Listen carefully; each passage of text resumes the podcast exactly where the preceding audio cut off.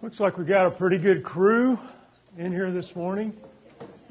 Uh, why don't we go ahead and get started? Uh, it's a joy to be here. I thank you all for being with me this morning and uh, continuing our study in Romans. Uh, tell you what, before I jump in, let's let's have a word of prayer.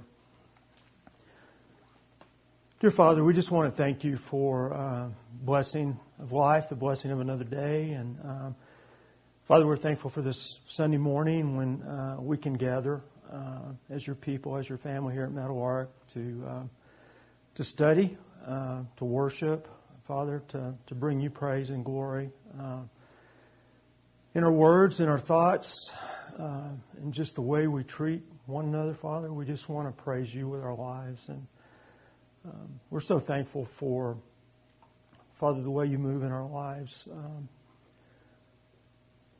I'm thankful for the things that uh, you reveal to us, the things you demonstrate to us in so many different ways. And um,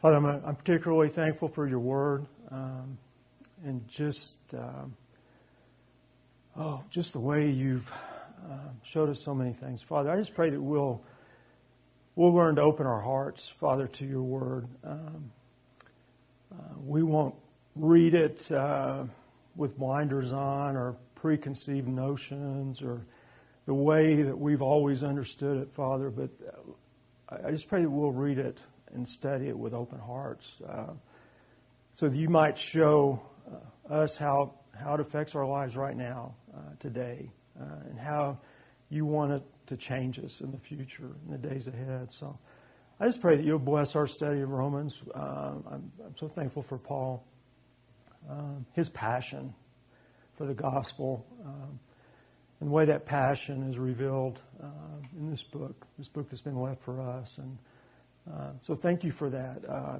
thank you for the inspiration that that provides us in so many different ways. So just pray you bless our time this morning, our study together, and, uh, and we just want to ask you all this in Jesus' name. Amen.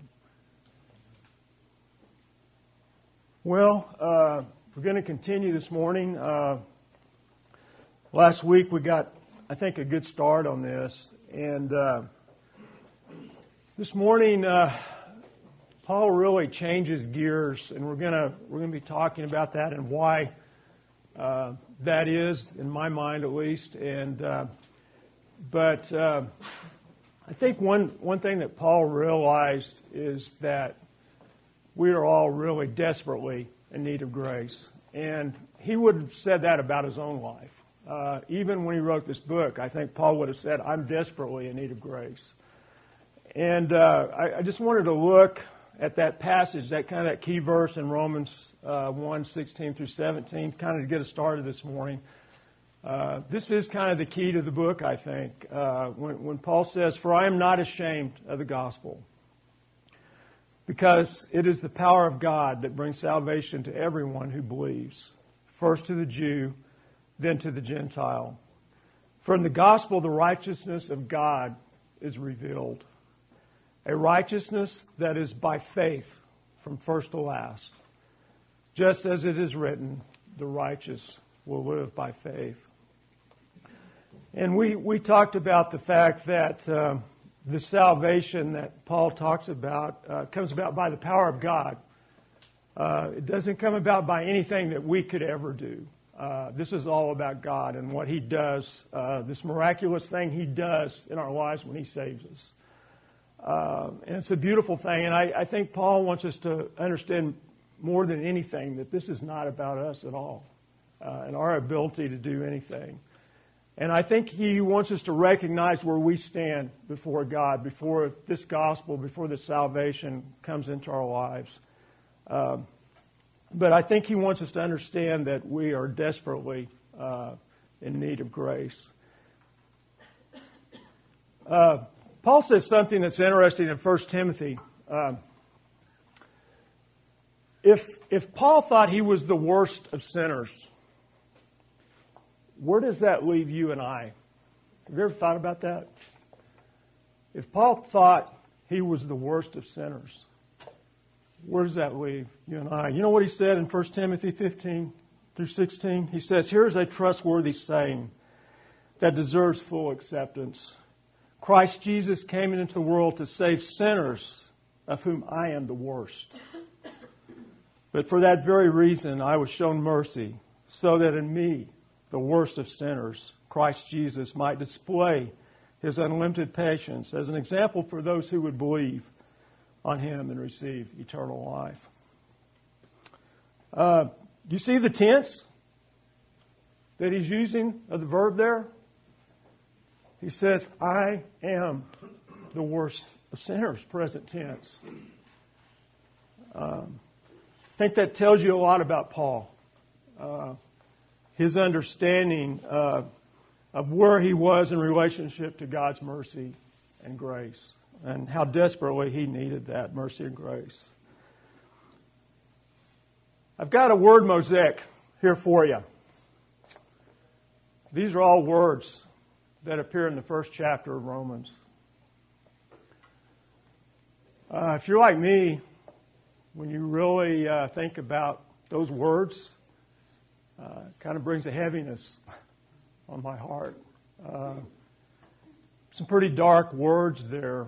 Uh, they all appear, like I said, in the first chapter of Romans. Uh, not only are they dark, I, I think they're probably painful for some of us. Uh, because we see those words and we see how they've been descriptive of our lives from, you know, at one point or another. Uh, I'm thankful. Uh, I'm, I'm hoping that for a lot of us in this room today that we've, we've been set free from the power of these words in our lives. Uh, but, you know, I, th- I think um, that Paul gives us these words uh, not so we can uh, identify sin in the lives of others, but so we can identify sin in our own lives. I don't think these words are at all about us being able to identify sin in, the other, pe- in other people's lives. Uh, so I think we need to understand that first off. What I'd like to do, turn over to Romans 1, uh, verses, start in verse 18. Uh, we're going to kind of work through this together this morning. Uh, got a little bit of ground to cover, so uh, let's see what we can do with this. Uh, one, one thing I'm about uh, in reading. Oh, let me read Romans. Let me read this these couple of verses, and we'll we'll jump into it. Uh, Paul says, "For the wrath of God is revealed from heaven against all ungodliness and unrighteousness of men, who by their unrighteousness suppress the truth. For what can be known about God?" is plain to them because God has shown it to them. For his invisible attributes, namely his eternal power and divine nature, have been clearly perceived ever since the creation of the world and the things that have been made, so they are without excuse. Um, you know, it's interesting. In verse 17, uh, Paul was talking about how the gospel revealed the righteousness of God. But here in verse 18, we go from the righteousness of God to the wrath of God in the very next verse. Uh, again, Paul is trying to make a point. Uh, sin, God hates sin. He hates it in our lives. And uh, I think this word wrath, uh, as modern day Christians, gives us a little bit of problem gives us a little bit of trouble. We don't like the word. I think we like to talk about the love of God uh, and how the love of God comes into our lives, but I don't think Paul had any problem at all talking about wrath, the wrath of God. Uh, for a Jew, I think the Jews were well ac- acquainted uh, with God's wrath uh, from their history in the Old Testament. And I think Paul thought it was important for us to talk about the wrath of God and how he hates sin. Uh, uh, we know that his wrath is a part of his righteousness, right? The wrath of God is part of his righteousness. Uh, it, it, uh, the Apostle John says in 1 John that, uh, that there's no darkness in God at all. You know, he, God is righteous, and in him there is no darkness. So I, I think Paul wants to say, hey, you know, our sin brings about the wrath of God. And it says here, uh, we had the revelation of God's wrath, and I, I, might mention that the word wrath is mentioned ten times in Romans. It's mentioned several times in this text that we're looking at today. Uh, and Paul says his wrath is revealed now. Revealed now. And I, that's the point that I kind of want to make here. We know that God's wrath is being stored up for the last days, uh, a time of judgment. But Paul is saying that God's wrath is revealed now. And uh, we have to ask the question why. And uh, Paul talks about the, his, the revelation. Uh, it's a general revelation of himself and nature. Uh, and that how we can see uh, his divine qualities, his eternal power, just, just when we look at nature, uh, it demonstrates that, that God, is, God exists and that we have some ability to understand him just through nature.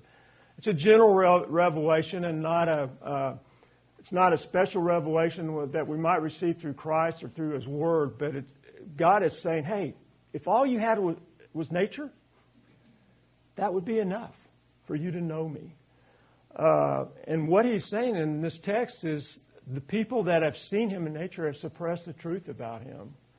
Uh, they've, they've looked elsewhere uh, to find that that thing that God has placed in our hearts. Uh, I think the, the writer of Ecclesiastes said, said that God has placed eternity in all of our hearts.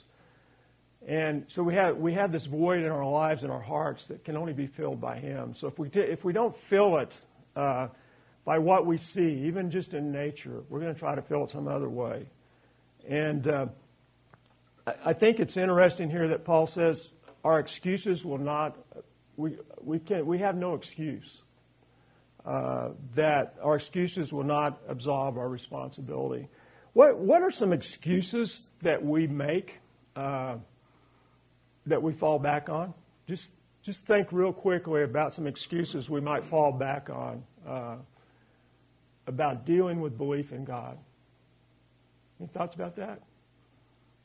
Again, not as bad as somebody else I can compare myself to. Yeah, we do the comparison thing.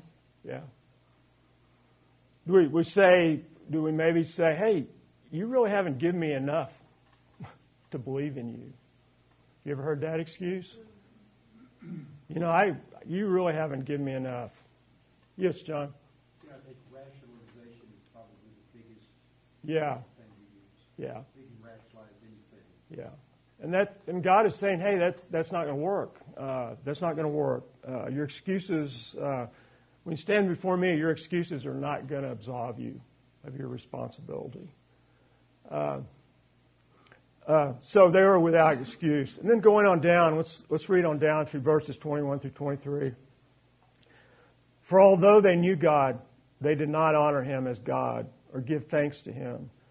But they became futile in their thinking, and their foolish hearts were darkened. Claiming to be wise, they became fools and exchanged the glory of the immortal God for images resembling mortal man and birds and animals and creeping things.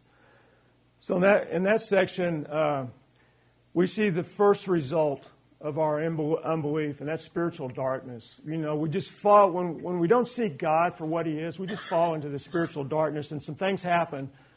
Our minds become darkened, uh, our hearts become foolish. It's amazing uh, the cycle that we can get into. And then God says we, uh, we exchange the glory of the immortal God for images resembling mortal man and birds and animals and creeping things. We, we make up religion, which is, which is amazing, isn't it, when you think about that? We have the Almighty God right in front of us. He's revealed Himself in nature, and we make up stuff. We don't see the truth that is in front of us, but we suppress the truth. And we, we make substitutes. Uh, we, we make idols.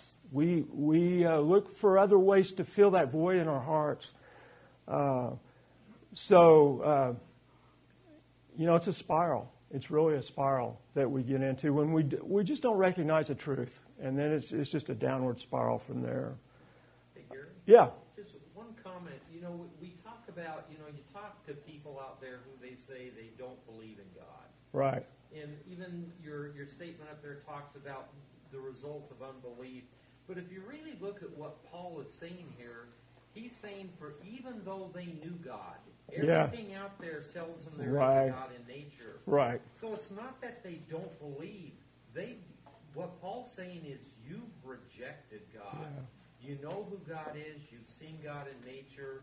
You have all the proof you need out there. It's not that you don't believe. Yeah. You've rejected Him. Yeah.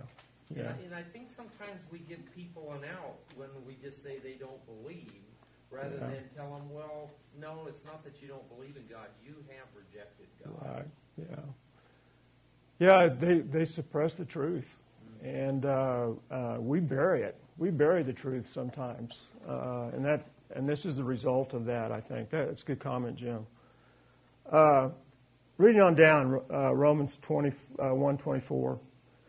Therefore, God gave them up in the lust of their hearts to impurity, to the dishonoring of their bodies among themselves, because they exchanged the truth about God for a lie and worshipped and served the, creator, cre- the creature rather than the Creator, who is blessed forever.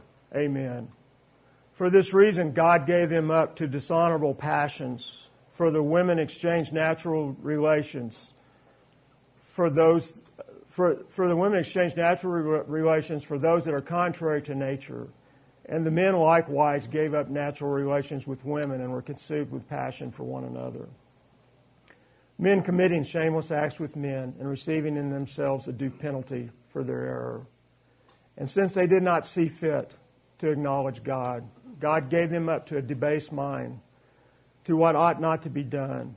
They were filled with all manner of unrighteousness, evil, covetousness, malice. They are full of envy, murder, strife, deceit, maliciousness. They are gossips, slanderers, haters of God, insolent, haughty, boastful, inventors of evil, disobedient to parents, foolish, faithless, heartless, ruthless. Though they know not God's righteous decree that those who practice such things deserve to die, they not only do them, but give approval to those who practice them. Oh, that's that's pretty painful to read for me. but, um, it's there uh, for us to understand. Um, one thing I wanted to talk about uh, right off the bat here in this section of Scripture is this idea of God giving them up and what that means. Uh, and, and by the way, I think that's that's the first evidence of wrath demonstrated. Paul talks about the wrath, wrath of God is revealed from heaven. Well, how's that revealed? Well, I think the first thing that happens is God gave them up. That's the first way His wrath is revealed by giving us up. Uh, but what does that mean? Uh, I guess when I when I thought when I think about that at first, I'm thinking that God's doing this, that He's just washing His hands and doing this. I don't think He's doing that at all. Because if He was doing that, I wouldn't be here today. If He was doing this with me, I wouldn't be here today. Uh, I think it's more like uh, the father who let his son go to the distant country. He didn't stop him, he didn't prevent him, but he let him go. He, he knew that something was going to happen when he did that, and that his son was going to experience the consequences of those choices that he was beginning to make in his life. And, you know, I, th- I think we, uh, uh, we talk about uh, a, downward, a downward spiral or a slippery slope. And, you know, I, I understand the slope, I've been on it.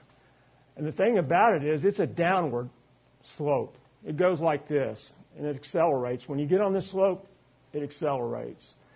Uh, and God is just giving them up, I think, to experience the consequences of their choices. It's not that He's giving up on them, He's giving them up uh, to the sin that, that's characterizing their life, the choices they're making. Yeah, Kathy. This may be simplistic, but in my mind, I kind of see sort of an if-then thing that God created, Yeah, may- or maybe just his, is his nature. Right. Laws that we don't really identify as laws Mhm. as humans, but this thing of, you know, free will. He gave us free will, and Right. to God what that means. Right. If you choose this, this is where Yeah. it leads. yeah, And I'm going to allow that.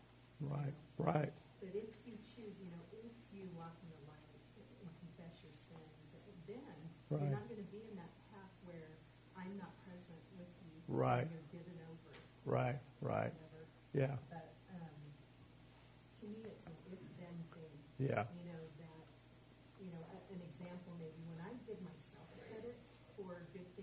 know,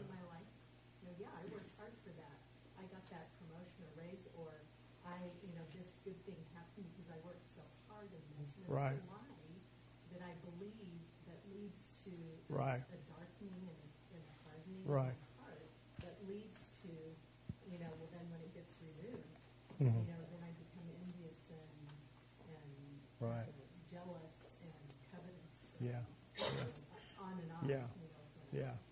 Yeah, I think God has made a lot of if-then promises to us, and uh, uh, and it probably applies in this area. Christy, were you going to say something? Uh, yeah, my translation agrees with that statement. My translation says, "So God gave them just what their lustful hearts. Yeah, yeah, yeah. It's good. And our, our theology is in your first statement. Yeah. That he offers salvation to everyone who believes. So he'd already declared salvation is available to everyone. Right. And so any, the tension for Christians in reading this passage in a worldly environment is, the world thinks we're condemning and judging. Right. Where, where God has already offered salvation to everyone. He's not, Right. if he wanted us to go to hell, he'd just keep Jesus in heaven. Right, So, you know, right. Yeah. He could turn that around Yeah, in a hurry. yeah. So it has to be, our belief in the first statement has Right. to guide what we Right, feel about this. right. And he wants to get us off the slippery slope. Yeah. He really does. And uh, yeah, Jim. Yeah, and, and when Paul wrote to the church in Ephesus, he did, I think, use a little different words there, very similar to what we're talking about over in Ephesians chapter 5, verse 19. He says, having given themselves over to sensuality for the practice of every kind of impurity and greediness. So it's, it's really here, God didn't do it, they're doing it because of their rejection of mm-hmm. God. Yep, yep. Very good. Let's move. Got to move. I'm sorry. uh, you know, I, I think this section of Scripture just tells us of the horror of sin uh, and how God God feels about it. Uh, but in contrast, doesn't it kind of give us an indication of the glory of the gospel? How beautiful it is when we talk about God's power in saving us and what He's saving us from. The glory of the gospel is just beautiful when it's compared to the horror of our sin and how God overcomes that sin in our lives. Uh, let's move into chapter 2. Uh, by the way, I'm reading from the ESV today. I Hope I, I know we're reading from a lot of different versions today, but I'm, I'm reading from the ESV just so you guys will know. Therefore, you have no excuse, O man, every one of you who judges. For in passing judgment on another, you condemn yourself, because you, the judge, practice the very same things. We know that the judgment of God rightly falls on those who practice such things. Do you suppose, O man, you who judge those who practice such things and yet do them yourself, that you will escape the judgment of God? Isn't that interesting that right after this, God jumps in, I mean, that Paul jumps into this, uh, this idea of judging? Uh, and there again, it gets back to what I said. I don't think this list of sins is so we can identify them in everybody else's life, is it? So we can identify these sins in our lives. It's not about judgment. And, and, and what, did, what did Jesus say uh, in Matthew 7? He says, Hey, you're worried about that speck in your brother's eye? Uh, when you have a log in your own eye? Are, are we really going to be spectators? Is, is, is that our job? I don't think so. Uh, I think a lot of commentators think that this section that Paul is maybe talking to the Jews, uh, that maybe that they had an issue with judgment. Uh, you know, they had the law. It was easy for them to look on the Gentiles and say, "Look at these people. Look at how bad they are." I think this definitely applies to us, though, doesn't it? Uh, even if this was meant for the Jews at the time that uh, Paul wrote it, this definitely applies to us. Uh, we need to be careful about judgment, folks. Uh, we're not in the judging business. That's not our job. It's never been our job. Uh, we need to be careful about that. Uh, we need to be concerned about dealing with the problems that we have in our own lives. And uh, God, God hates it when we try to do His work. he really does. And uh, He's a righteous judge. We'll let Him take care of the judging. Verse 4 Do you presume on the riches of His kindness and forbearance and patience, not knowing that God's kindness is meant to lead you to repentance? But because of your hard and impenitent heart, you are storing up wrath for yourself on the day of wrath when God's righteous judgment will be revealed. Uh, you know, the, Paul's talking about the, God's wrath again. Uh, here he's talking about the wrath that will be uh, that will become. I.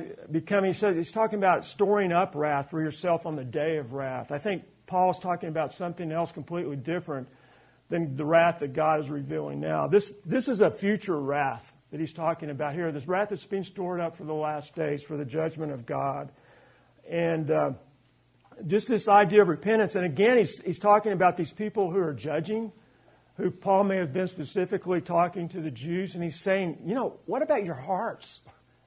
Uh, you, you easily condemn others, but how about your hearts? Have you, have you changed? Have you, have you repented uh, of, of the sin that is, that's characteristic of your lives? Uh, uh, and just just the idea of humbling ourselves, I think, and uh, a recognition uh, of of the things that exist in our own lives. So we need to repent. We need to turn around. Uh, and Paul says, "Repent or die." It's as easy as that. It's as simple as that. Uh, verse sixty says, we, "He will render to each one according to his works."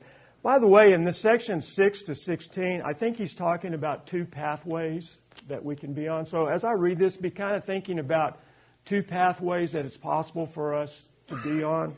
Uh, but beginning in verse 6, he says, He will render to each one according to his works. To those who by patience and well doing seek for glory and honor and immortality, who will give eternal life. But for those who are self seeking and do not obey the truth, but obey, but obey unrighteousness, there, there will be wrath and fury. There will be tribulation and distress for every human being who does evil, the Jew first and also the Greek. But glory and honor and peace for everyone who does good, the Jew first and also the Greek. For God shows no partiality. For all who have sinned without the law will also perish without the law, and all who have sinned under the law will be judged by the law. For it is not the hearers of the law who are righteous before God, but the doers of the law who will be justified. For when Gentiles who do not have the law by nature do what the law requires, they are a law to themselves, even though they do not have the law.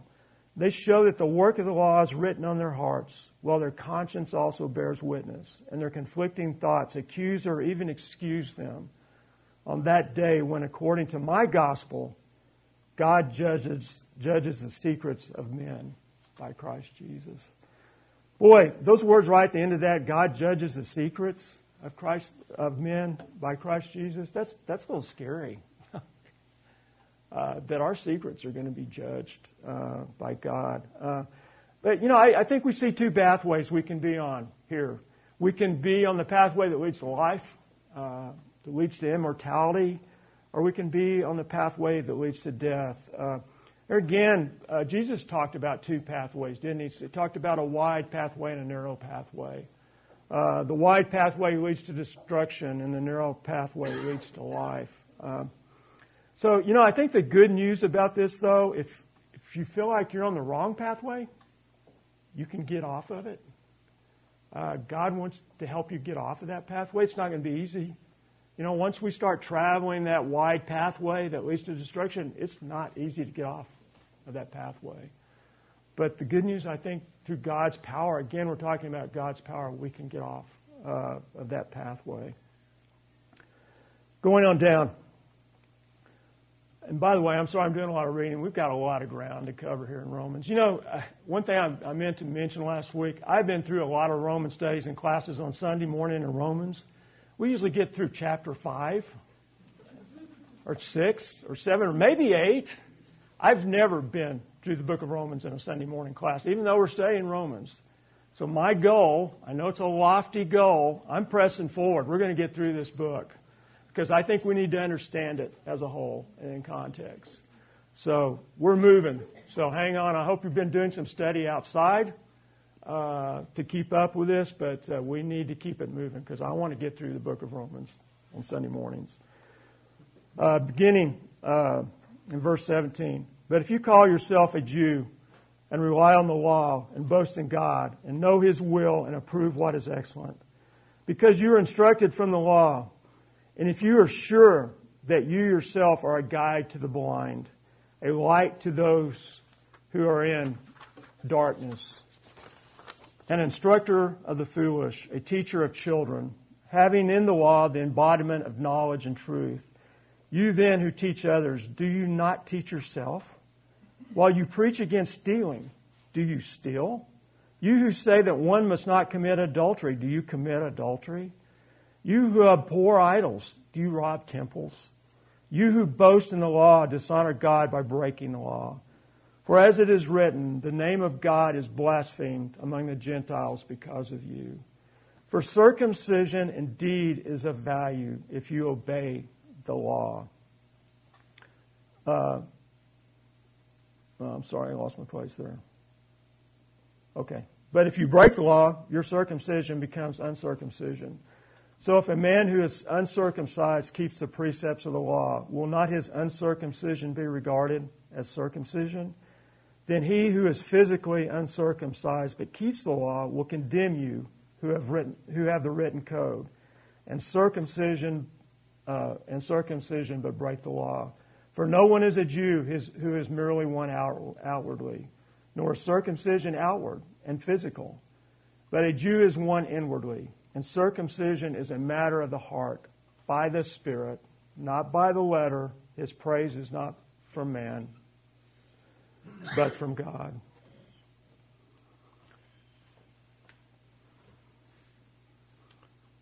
So, this is my thought here.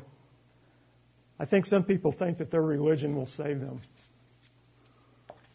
Uh, I think this was probably true of the Jews. I think they thought their religion would save them. Um, this idea of circumcision was definitely a physical act, an act of obedience. But was that what God was really interested in? The physical outward act? Is that what he really required? Is that what he really wanted? Uh, just a mere observance of the law, of the ritual? That's not what he wanted. That's never what he wanted. Yeah, Nathan. This passage speaks to me a lot more if I put myself in there and change the Bible a little bit, which is Yeah. usually not allowed. But you know, I'm not a, a Jew and I'm not under the law. But if I think now you who are a Christian, you think you're going to be saved because you were dunked under water one time. You know, baptism is a physical thing, but it's not physical. Just you know, Yeah. so it's pretty easy to slip a couple words in there and understand. Yeah, Um, yeah, it's one thing to say I feel great because I'm a Christian and I've done some of the right things right. um, that I'm supposed to do. But if that's all I've done, and I also feel great about myself because of those things, Right, I maybe have missed a little bit of the point. Am I really a light to people? right, You know, right. Very good. Yeah, I think that's great. I think that's how it applies to us. Uh, and, that, and baptism is an example of that. It, it's not the only example, uh, but uh, yeah, it's it's not about going through the motions. God's not interested in us going through the motions. Just because somebody put us under the water doesn't mean anything if there wasn't something going on in our hearts. Uh, it just doesn't mean anything. And uh, I, I think we understand that and, and we get that. I, I just think we need to be careful uh, about dotting our I's and crossing our T's and missing the point. Yeah, Nicole. Um, I don't think the outward physical things aren't unin. No, I'm not saying they're not. They're acts of obedience. Like that, so I'm No, they're acts of, of obedience, but I'm just saying if they're empty, if they're devoid of heart, they mean nothing. but Yeah. still. Yeah, yeah. I'm not saying that at all. Uh, Paul, Paul might be dis- What's important is something that's more than something we can physically cut with a knife, right, or make wet with water. yeah. Cindy and then Kathy. I just, you know, throughout the Bible, there are Judaizing Jews are purified. And then there, but we have Christianizing Christians too. Yes, Yes, who, who have the same effect on people, by the way. They're absolutely the same effect on people. Kathy. It talks about in this passage obeying the truth. And the truth that's being talked about is what can be known about God in his, in his creation, the invisible qualities of God. Right. Not something that we don't call sometimes obeying the truth. Right. You know, and, and I think that it's, it's so much bigger and deeper and more internal than what sometimes we make it to be. We want to have an, an, a, a keepable standard, and so Right. we. Right. Okay, if you do Yeah. this, this, this, this, Right. God's saying, no, be, Yeah. be these things, internalize who I am, Right. and have that come out in Yeah. your life. Yeah. And to me, that's kind of the contrast. Yeah. Yeah. Very good. Very good. Eric, Yeah, John. Just, just one quick comment. I, I also think really important, you know, here in this uh, second chapter here to realize that it's God's judgment that's important. Yes. It's not up to us to judge whether somebody's doing the actions. Right. You know, on the surface or internally, whatever. God's Yeah. judgment, judgment Right. Yeah. Yeah. I think God didn't call us to be judges. of Right, right. Yeah, we need to be reminded of that, and Paul wants to remind us of that. Yeah, very good, John. Yeah, let's never forget that. We should be able to discern, We can discern, but we need to stay away from judgment.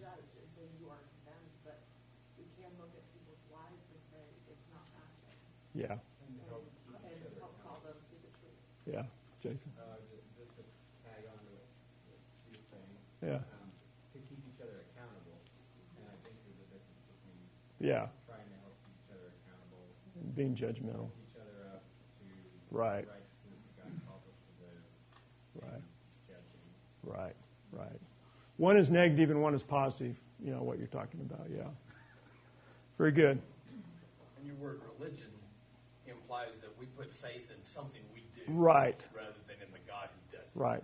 Being a member of a church, that's not going to save us. Okay, moving on, chapter 3. Then what advantage has the Jew, or what is the value of circumcision? Much in every way. To begin with, the Jews were entrusted with the oracles of God. What if some were unfaithful? Does their faithfulness nullify the faithfulness of God? By no means. Let God be true, though every one were a liar. As it is written, that you may be justified in your words and prevail when you are judged. But if our unrighteousness serves to show the righteousness of God, what shall we say? That God is unrighteous to inflict wrath on us? I speak in a human way. By no means, for then how could God judge the world? But if through my lie God's truth abounds to his glory, why am I still being condemned as a sinner? And why not do evil that good may come? As some people slanderously charge us with saying, their condemnation is just. What then? Are we, are we Jews any better off? No, not at all. For we have already charged that all, both Jews and Greeks, are under sin. As it is written, none is righteous, no, not one. No one understands. No one seeks God. All have turned aside. Together they have become worthless. No one does good, not even one. Their throat is an open grave. They use their tongues to deceive. The venom of asp is in their lips, is under their lips. Their mouth is full of curses and bitterness. Their feet are swift to shed blood, and their paths are ruin and misery. And the way of peace they have not known. There is no fear of God before their eyes. Now we know that whatever the law says, it speaks to those who are under the law, so that every mouth may be stopped and the whole world may be held accountable to God. For by works of the law, no human being will be justified in his sight, since through the law comes knowledge of sin. Um, Paul talks about a universal pro- problem here uh, this problem of sin. Nobody's exempt from it. No one is righteous, not even one. Um, so I, I think there's no room for this comparison thing, Nathan, that we do sometimes with other people. You know, it's like you're jumping to the moon. You know, I can I can jump six inches, you can jump two feet, but we're still a long way from the moon. Uh, so we have no basis for comparison to anybody. And uh, so we need to understand that no one is righteous. Everyone is accountable to God for what he or she has done. Everyone is guilty of having done countless wrong things. And no one will be justified by God on the basis of any good work that we have done. That's what Paul, I think, is trying to tell us is that we have no standing before God unless He has given us standing before Him. Unless He has given us His righteousness, because we cannot stand before God unless we are counted righteousness, uh, righteous. Um, so it's a beautiful thing that Paul understands that um, God, who is capable of wrath and in fact demonstrates His wrath over our sin loves us enough to give us his righteousness. Um, uh, so anyway, I think I think that's where we're at at this point. Uh, again, next week Paul's going to change course again, uh, but he lays this groundwork. He jumps off at the very beginning and lays this groundwork for us, and showing us how glorious the gospel truly is. Any, we've got one minute. Anybody have any closing thoughts? I hope you guys are. I, am sending out questions every week. Hope you take the opportunity to study. You know, I'm just having you focus on a chapter, maybe even a lesson a chapter. Uh, uh, spend some time. Uh, spend some time in Romans 8. Uh, Karen on the way to church this morning said, "How many verses have you learned, Gary?" And I said, "Well," I said, I said maybe seven or eight. And she says, well, "Can you quote them?" I said, "I did. I'm not learning them to say them." so, uh, this, uh, you know, just spend time. You, you'll be blessed. You'll be greatly blessed. We're looking forward to Jeff starting his his, his sermon series in Romans 8 today. So, see you upstairs. Thanks for being here.